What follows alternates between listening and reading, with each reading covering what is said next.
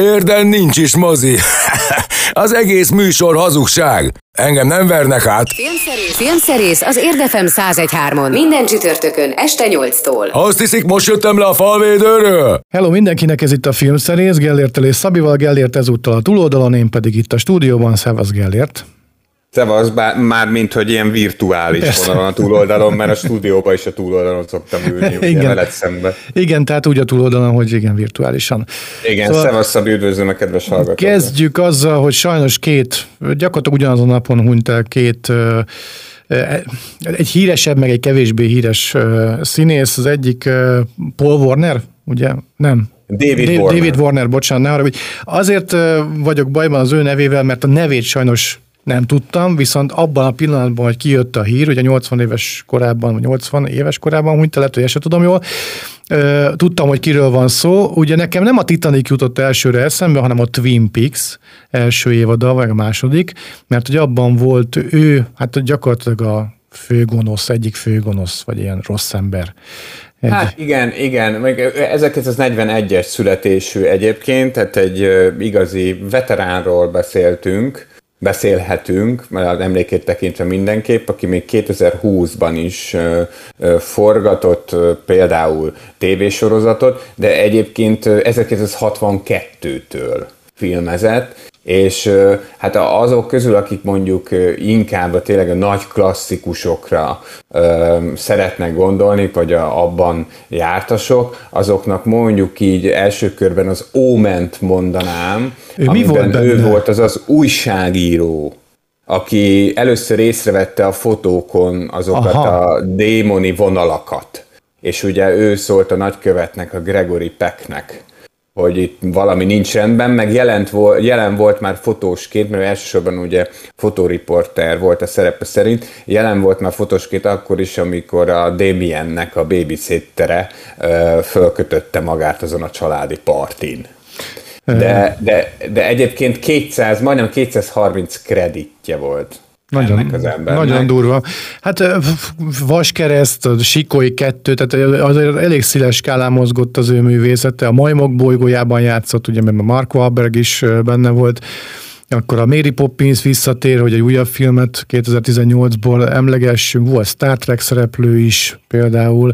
Igen, Szer- igen, nagyon-nagyon-nagyon széles, meg ő színpadi színészként is számon tartották egyébként.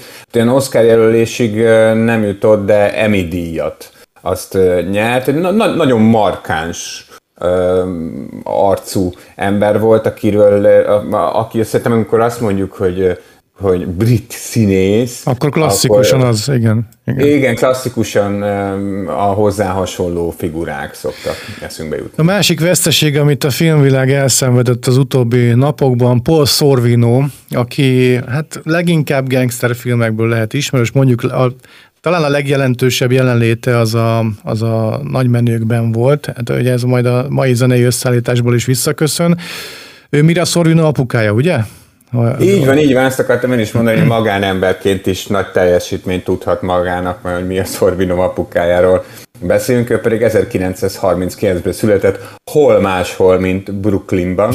Igen. És, és hát valóban amellett, hogy, hogy tényleg, hát nem szeretek ilyen százalékos arányokkal dobálozni, de hogy szerintem bőven 70-80 százalékban alvilági figurákat alakított ő.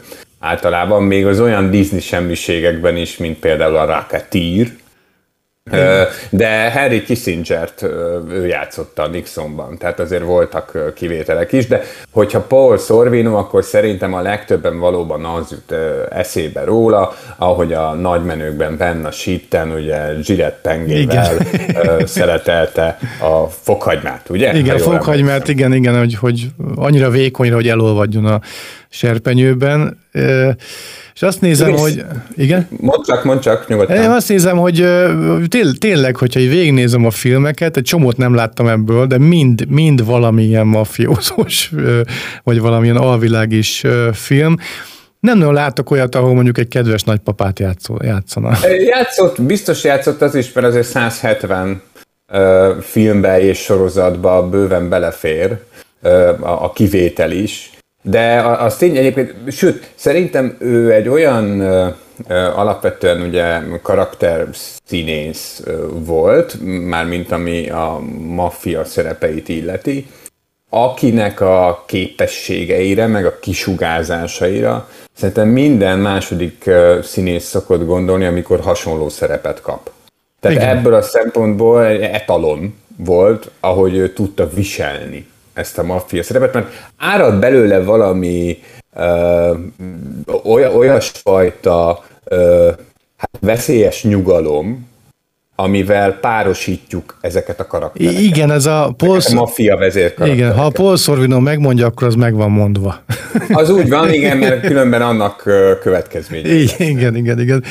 És hát ugye ezeknél a, a tehát amikor a, a, a, a mafiózó millióről szól egy film, az, az, az mindig fontos része a hatásnak, hogy ezek az emberek ugyanolyan hitelesek legyenek akkor is, hogyha éppen sütögetnek a kertben és a térdükön az unokájuk van, mint amikor éppen kiadják a parancsot a katonáknak, hogy nem tudom én milyen donnak a kicsodáit kell megölni. Igen, Tehát, és hogy akkor... ettől lesznek ők szerintem ilyen komplexebbek és kevésbé karikatúra Igen. mafiózók. E, ide, ide idéznék egy olyan filmből egy mondatot, amiből nem szerepel az Ír című, vagy Irishman című filmben, amikor ugye ezt nem úgy szokták mondani, hogy figyelj, Jimmy, menj oda és lőd le Johnnyt, nem ezt szokták mondani, hanem az van, ami van. Tudod, amikor Igen. megüzenték Jimmy Hoffának, hogy jó lenne, hogyha nyugdíjba menne, akkor az van, ami van. és akkor az van, ami így van. Nincs, nincsenek ilyen nagyon körmönfont körmondatok azzal kapcsolatban, hogy mi az, amit tenni kell. És mindig azon gondolkodtam egyébként, hogyha én benne lennék ebben a rendszerben, már nem vágyom rá, akkor én érteném ezeket a mondatokat, amikor azt mondják, hogy az, az van, ami van. Meg akkor egy, egy ilyen, csak egy ilyen odapillantás, hogy tudsz nekem segíteni ebben. Szerintem nagyon értenék. Szerintem nagyon értenék, nem, mivel nem mersz vissza, az embereknek igen. ez az életük. Nem mersz visszakérdezni, hogy arra gondolsz, hogy jöjjön meg? ja. Nem, hát ez, ez nyilván egyfajta kód, igen. aminek a dekódolását hát így az oxigénnel hmm. együtt szívják Igen, az Irishmanben hangzott el valami ilyesmi, hogy, hogy segíts neki eljutni egy melegebbé, vagy segíts neki eljutni a a Bahamákra, vagy valami ilyesmi volt a mondat, és akkor nyilván ebben az volt a kódolás, hogy hát akkor onnan ne is kell visszajönnie. Szóval sajnáljuk, hogy David Warner és Paul Sorvino már nincs köztünk, mind a kettő nagyszerű színész volt. Hát emlékezzünk róla, rájuk úgy, hogy megnézzük azokat a filmeket, amikben ők szerepelnek, most pedig akkor mondjuk el, hogy mi lesz a mai műsorban. Filmszerész a mai epizód tartalmából. Megérkeztek a szuperállatok, a DC szuperállatok ligájával, ami a Warnernek egy új animációs filmje, és egyben ennek a hétnek a nagy blockbustere. Arról majd mesélek, hogy miért gondolom azt, hogy ebből komoly kassa siker lehet, meg hát arról is, hogy szerintem hogy sikerült az a film, aminek a főszereplője Superman kutyája.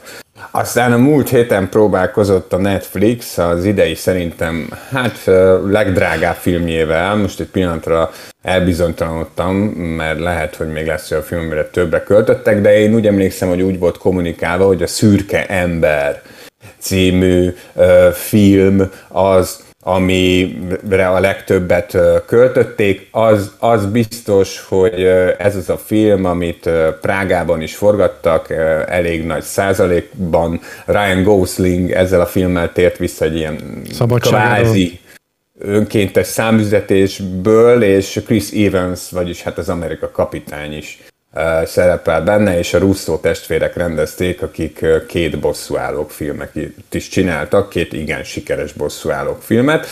Aztán beszélünk arról, hogy szerintem elég nagy streaming eseménynek számít, hogy fölkerült az HBO Max-ra az egyik vagy leghíresebb orvosos sorozat, tulajdonképpen az egyik olyan sorozat, amely előkészítette aztán a 90-es években a 2000-es évekre tehető sorozat boomot, mert hogy más nyelvet beszélt, beszélt, mint addig a hasonló szériák. Ez a vészhelyzet, és mind a 15 évada fönt van az HBO Maxon.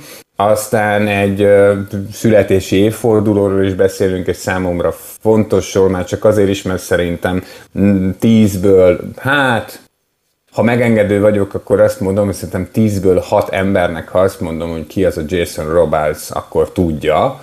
de Akkor négy nem. Én a négyben vagyok. Képest. Én a négyben, vagy, én a négyben vagyok.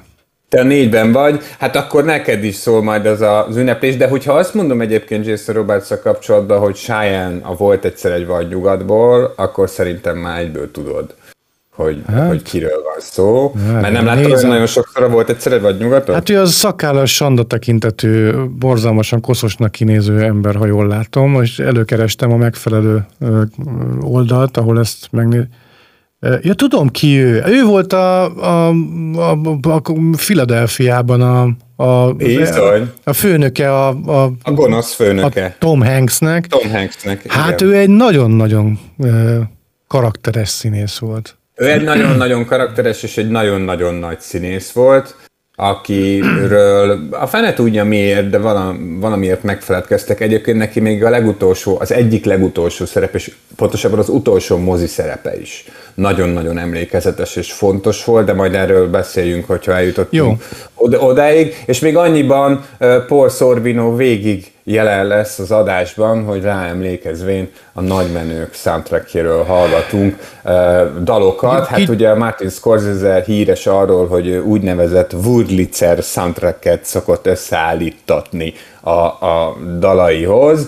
A, filmjei, a filmjeihez. A filmjeihez. Ja, a filmjeihez, bocsánat. Egyébként még beszúrnám ide, hogy egyébként egy kicsit emlékezünk Ray Liotára is, aki ugye ennek a filmnek a főszereplője volt, a, mármint a nagymenőknek.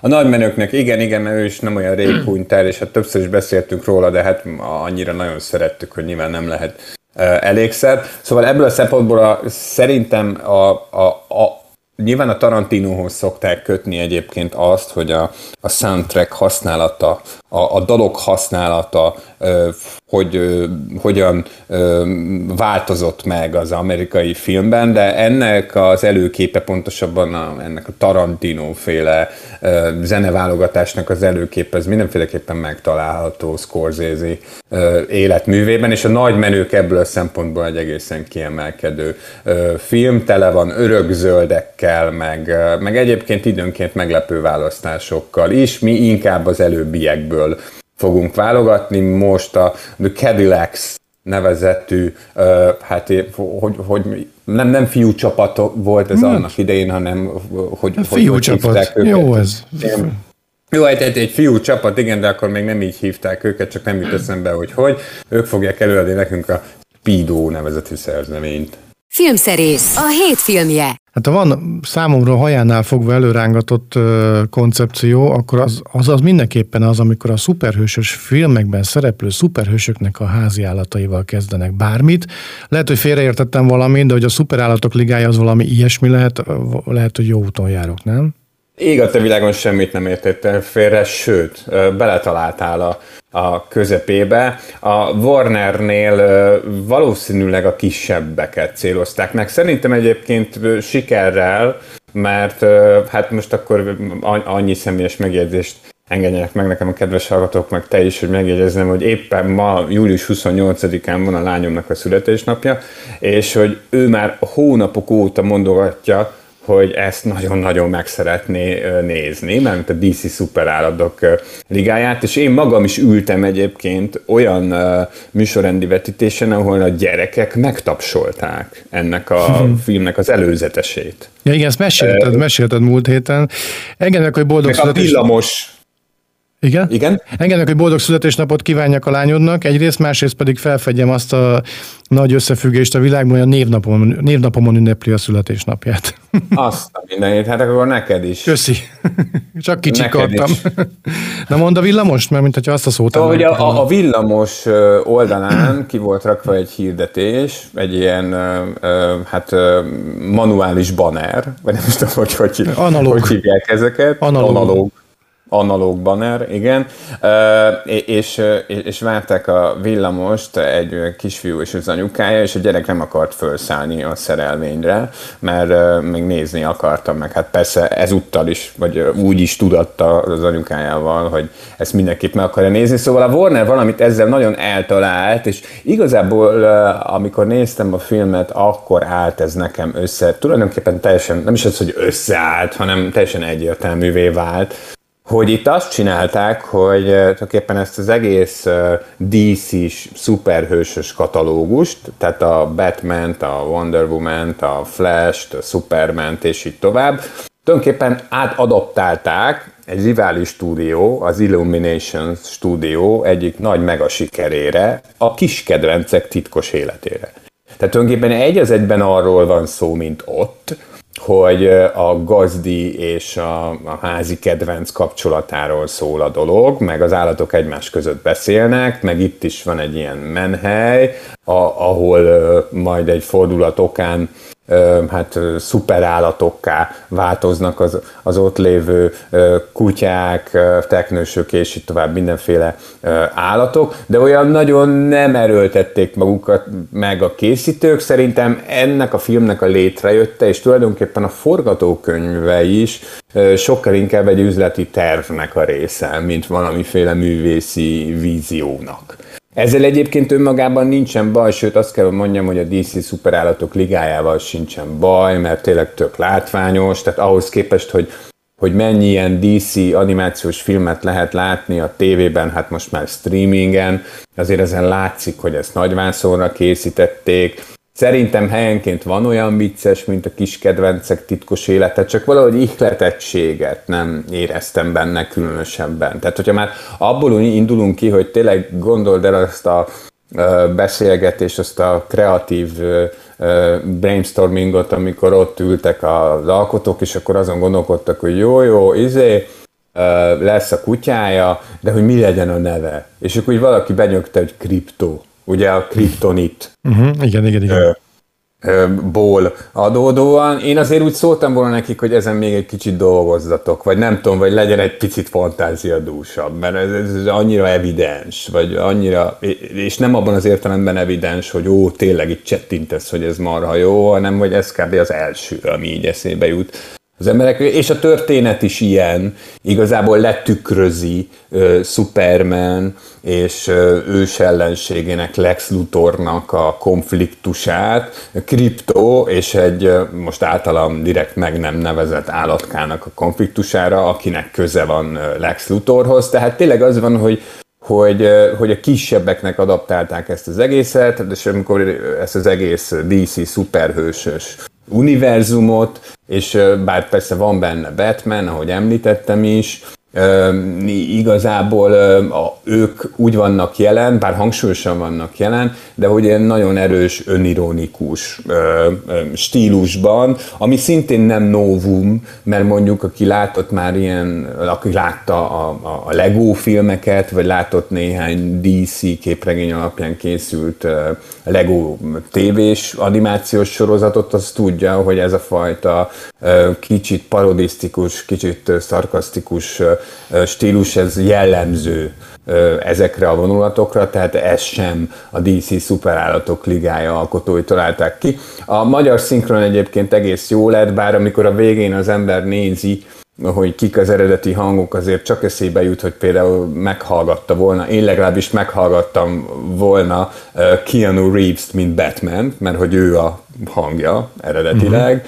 Uh-huh. Egyébként meg Kryptónak Dwayne Johnson, akit a Galamb szinkronizál, mint általában a Dwayne Johnson a több másik filmben, és ami, ami különlegessége a szinkronnak, hogy időnként szoktak úgy dönteni, hát nyilván a forgalmazó kéri meg a szinkron stúdiót, hogy olyanok is szinkronizáljanak, jellemzően általában animációs filmekben olyan celebritások, akik nem feltétlenül arról híresek. Mondjuk itt a két különlegesebb választás közül az, az, az egyik, hát színész, de Dobó Kata tudtommal igen keveset szinkronizál, és a Wonder Woman uh, magyar hangja ő a DC Szuperáltok ligájában. Uh, nálánál meglepőbb és hát, uh, hát megmosolyogtatóbb választás a Liu testvérek szerepeltetése, ugyanis mindkét nagyszerű korcsolyázónk szinkronizál a filmben. Én úgy tudom, hogy mindketten, az egyik ők Cyborg, a másik pedig Flash hangja.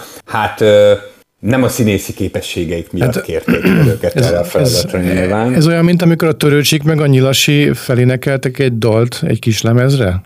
Amikor a focisták énekelnek, nekem az a kedvencem. az hát körülbelül, körülbelül olyan, egyébként az említett két szuperhős viszonylag keveset beszél a filmben, tehát zavarónak semmiképpen nem zavaró. Hát poénnak fogjuk rá, hogy oké, okay, bár nekem ezzel mindig bajom volt egyébként. Én nem nagyon tudom, hogy azon kívül, hogy lehet csinálni az Instára meg a Facebookra erről egy, egy-két posztot, meg videót, hogy hogy a Liu Shaolin Sanyék szinkronizáltak ebben a filmben, nem nagyon érzem, hogy ennek milyen befolyása lehet akár a film fogadtatására is akár marketing szempontból, de hát ezt nyilván a marketingesek nálam sokkal jobban tudják, szóval az a jó hírem van, mert ez tulajdonképpen jó hír a szülőknek, hogy a DC szuperállatok ligája egyáltalán nem rossz, erős középszer, amit képvisel, és hát ha most hirtelen a legutóbbi ilyen nagy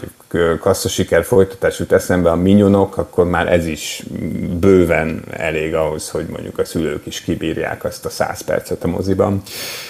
A nemrégiben elhunyt Paul Sorvinóra emlékezünk a mai zenei összeállítással, a nagymenők soundtrackjéből játszunk, a The Chantels következik, és a Look in My Eyes. Ha erről akarsz még mondani valamit, elért, akkor most megteheted, ha nem, akkor megindítjuk. Nem, hát ez is egy olyan evergreen, mint az előző szám volt, amivel tele van a nagymenők.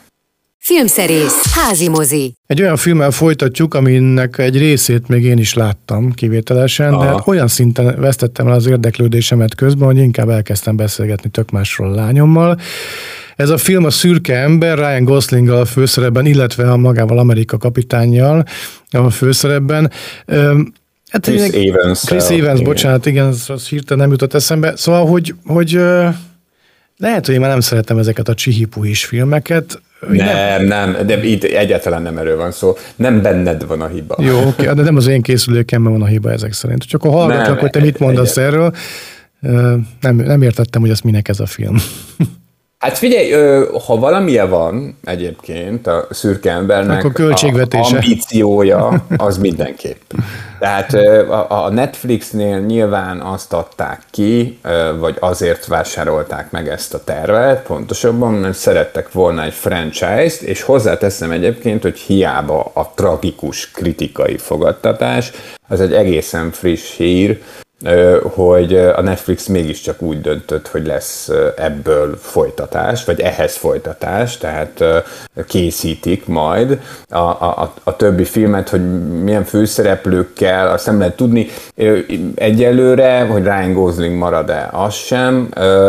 És hát ez ugye egy regény adaptáció, egy bizonyos Mark Greene gyártja a 2010-es évek eleje óta a szürke ember történeteket, azt hiszem már egészen 2023-ig, meg 24-ig be van táblázva, hogy milyen címek jelennek majd meg.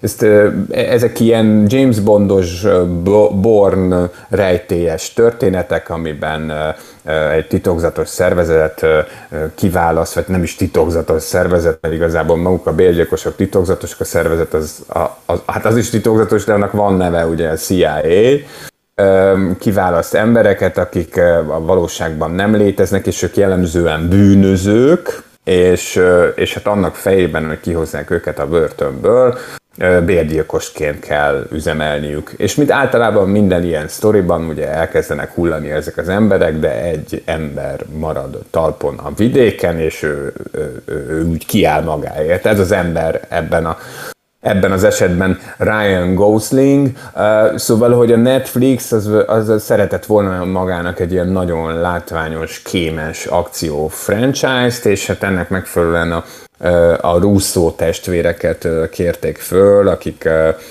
az, eddigi utolsó két bosszúálló filmet is készítették, akik csináltak már mást is, de valahogy a bosszúálló filmek azok, amik úgy igazán jól sikeretek, nekem egy kicsit gyanús is volt egyébként. Az előző filmük is, amit az Apple-nek csináltak, a Sherry se volt olyan nagyon jó, és most már így tényleg azt gondolom, hogy legalábbis magamnak érdemes kimondani, hogy talán a Russoék nem feltétlenül jó rendezők, a, a, a Greyman-ben aminek egyébként eredetileg a, a főszerepét legalábbis a, az alkotók vágya szerint Brad Pitt alakította volna, de szó volt arról, hogy női lesz a, a címszereplő, és Charlie Theron játsza majd.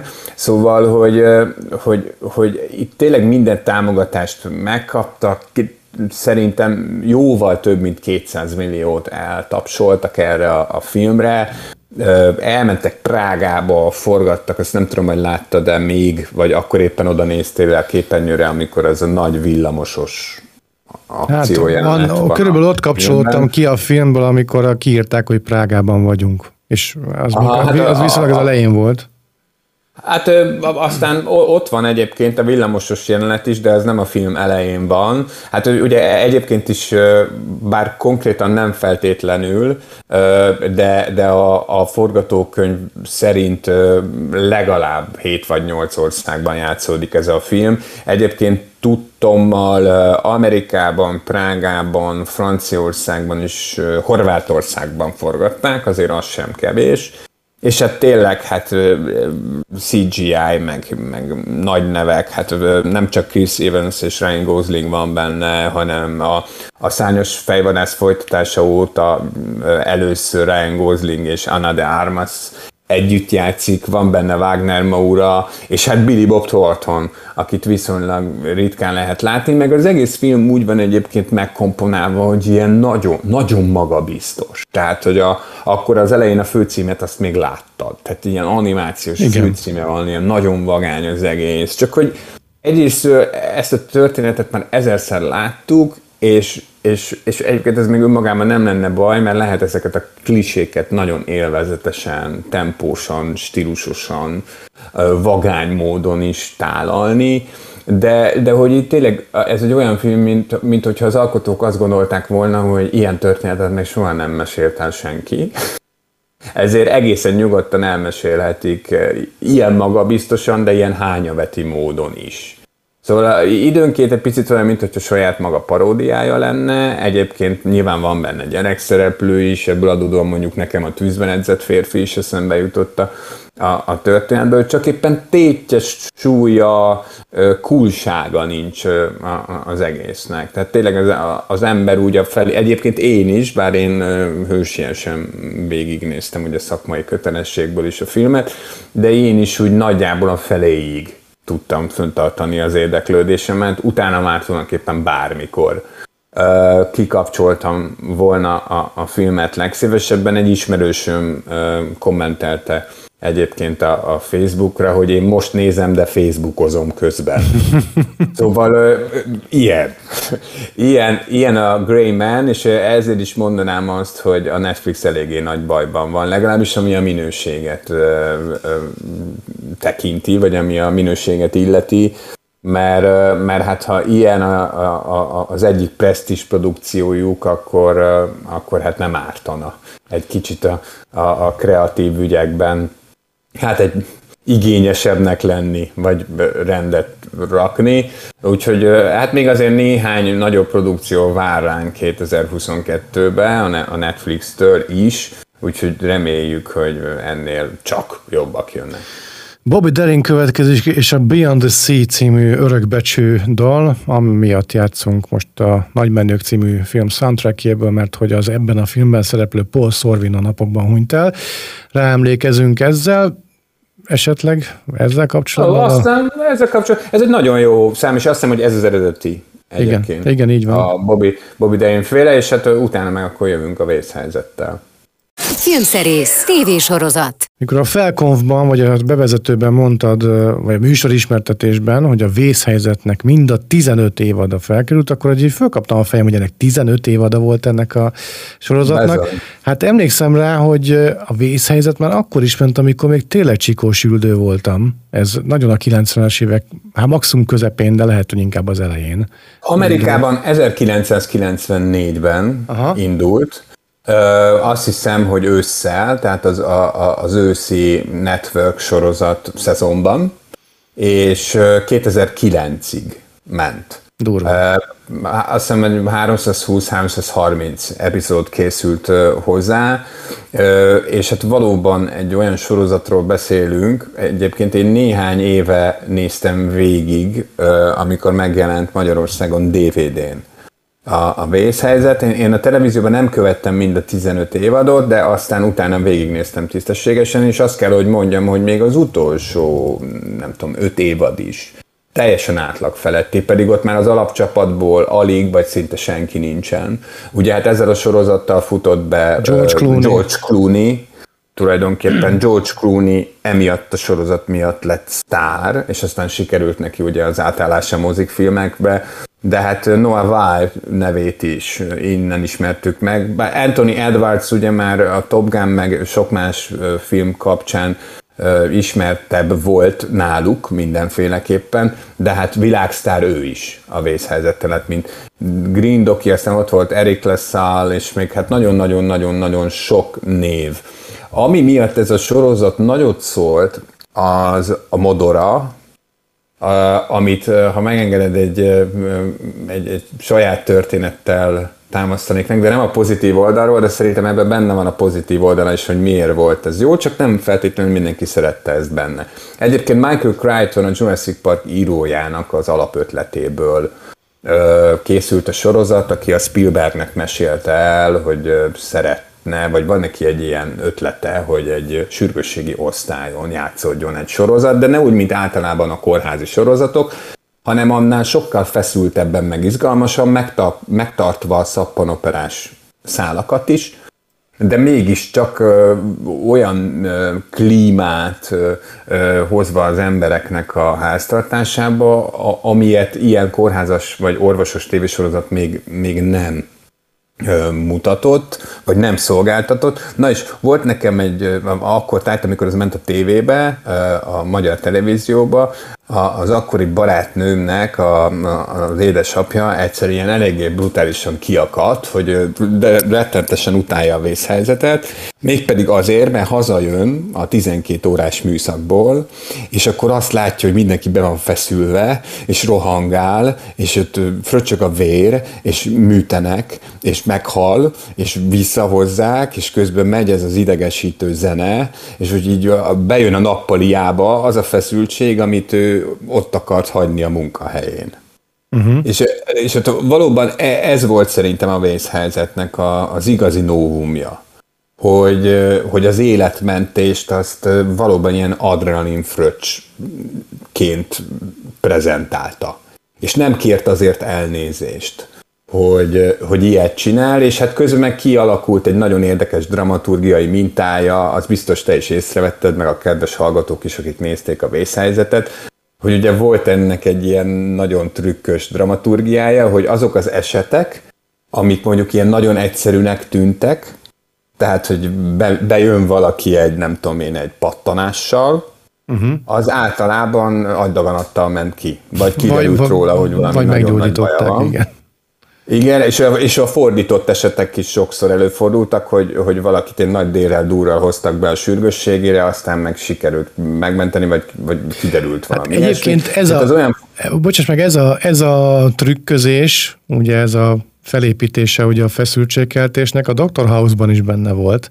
Abszolút, de innen vették. Igen, az egy, meg hát a Sánta Dokit is, mert ugye a vészhelyzetben is volt egy doktornő, aki ugye bottal járt, vagy nem tudom, hogy onnan vették-e, de hát ugye a Dr. House-ban Dr. House is ugye bottal járt. Igen, a Carrie Weaver-re gondolsz. Igen, igen. Ugye a, a, a Laura Innes alakította. Hát igen, tulajdonképpen a, a Dr. House, az a vészhelyzet, és a Columbo igen. igen, igen. Hát, hogy a, tehát ugye az, az mindenféleképpen innen is, meg onnan is fel, tehát a, a, a, a vészhelyzet nagyon sok szempontból megváltoztatta egyébként. De nem is, nem is csak az volt benne izgalmas, hogy a tévében, hanem hogy de, tulajdonképpen az volt benne, hogy izgalmas, mert olyan emberek is észrevették hirtelen a tévésorozatot, akik mondjuk addig csak a Twin Peaks-et nézték, és az X-szaktákat. Ugye ezt a három sorozatot szokták emlegetni ebből az időszakból, amit nagyon-nagyon fontos és értékes sorozat, és hát ugye a vészhelyzetbe rendezett epizódot Steven Spielberg és Quentin Tarantino is. Ráadásul, ráadásul olyan részeket, amikben fölismerhetőek voltak az ő stílusjegyeik. Hát a, ha jól emlékszem, a Tarantino epizódjában egy banda háború résztvevőit tolják be és hogy ott, ott, ott, van is, ott van is egy ilyen eléggé félelmetes, meg izgalmas momentum. Úgyhogy mindenkit bátorítok, hogyha esetleg már régen látta, vagy még soha nem nézte végig, akkor nézze végig a vészhelyzetet, mert szerintem most is működni fog. Valószínűleg nyilván picit másképpen, mint, mint akkor, de hogy rossznak nem fogja látni, arra, arra komoly összeget is mernék tenni, hogyha lenne komoly összegem.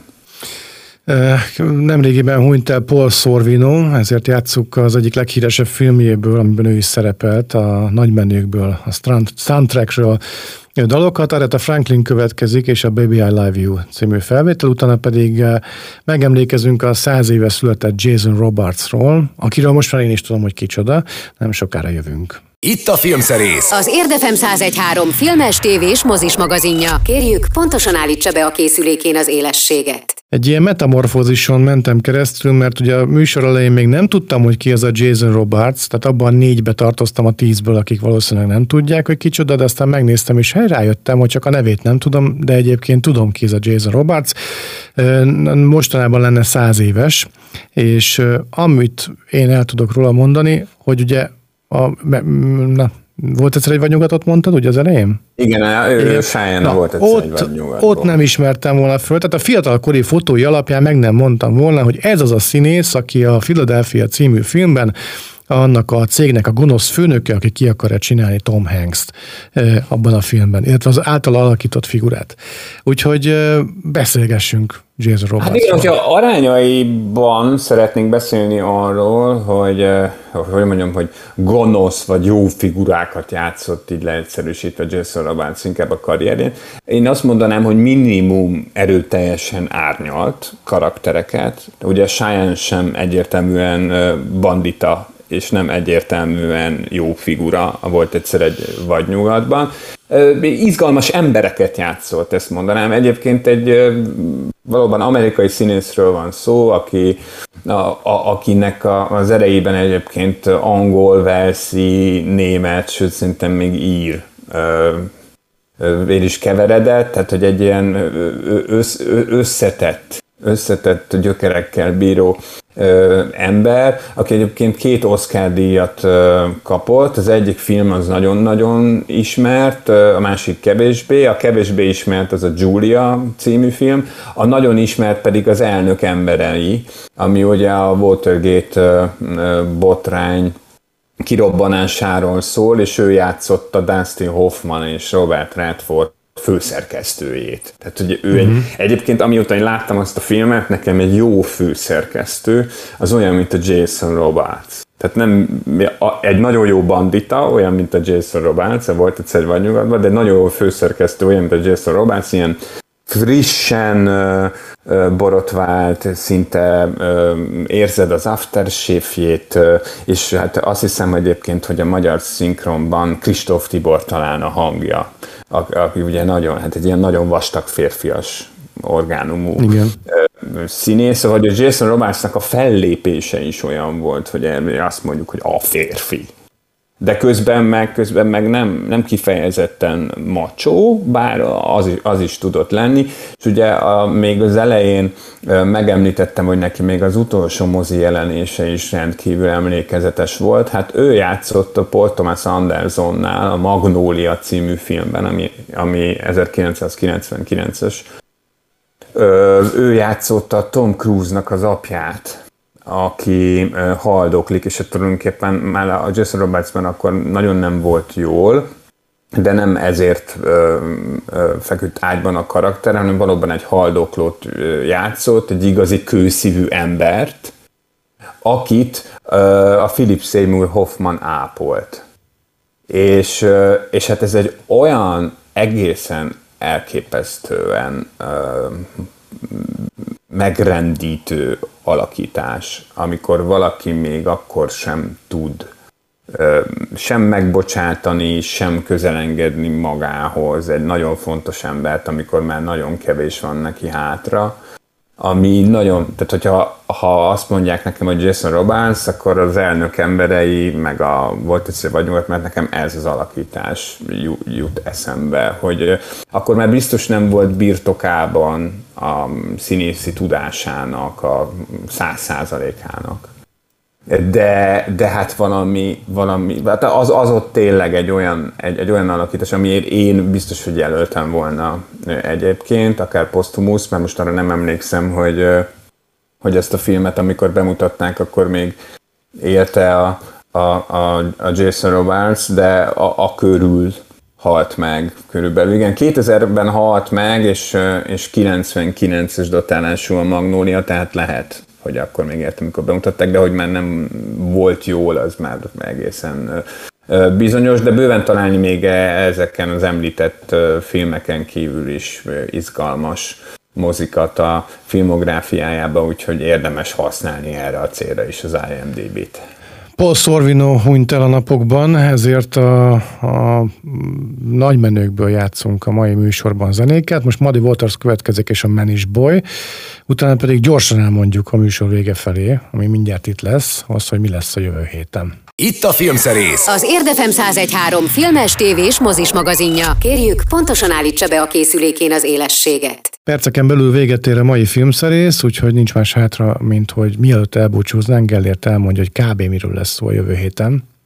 Hát egy valamiről egészen biztos, és akkor most csak ennyit mondanék. Értem még azt, hogy a Vörös Rakéta című Sean Baker filmet, azt biztos megnézem. Az elheti bemutatót sajnos nem tudtam megnézni, de jövő héten megnézem. Nagyon szeretem a Sean Baker-től csinálta a Freud Álom című filmet, de hogy ami a jövő heti nagy cím lesz, ez egy 152 perces akciófilm, az a címe, hogy a gyilkos járat, és Brad Pittnek az a fedőneve benne, hogy Katica Bog.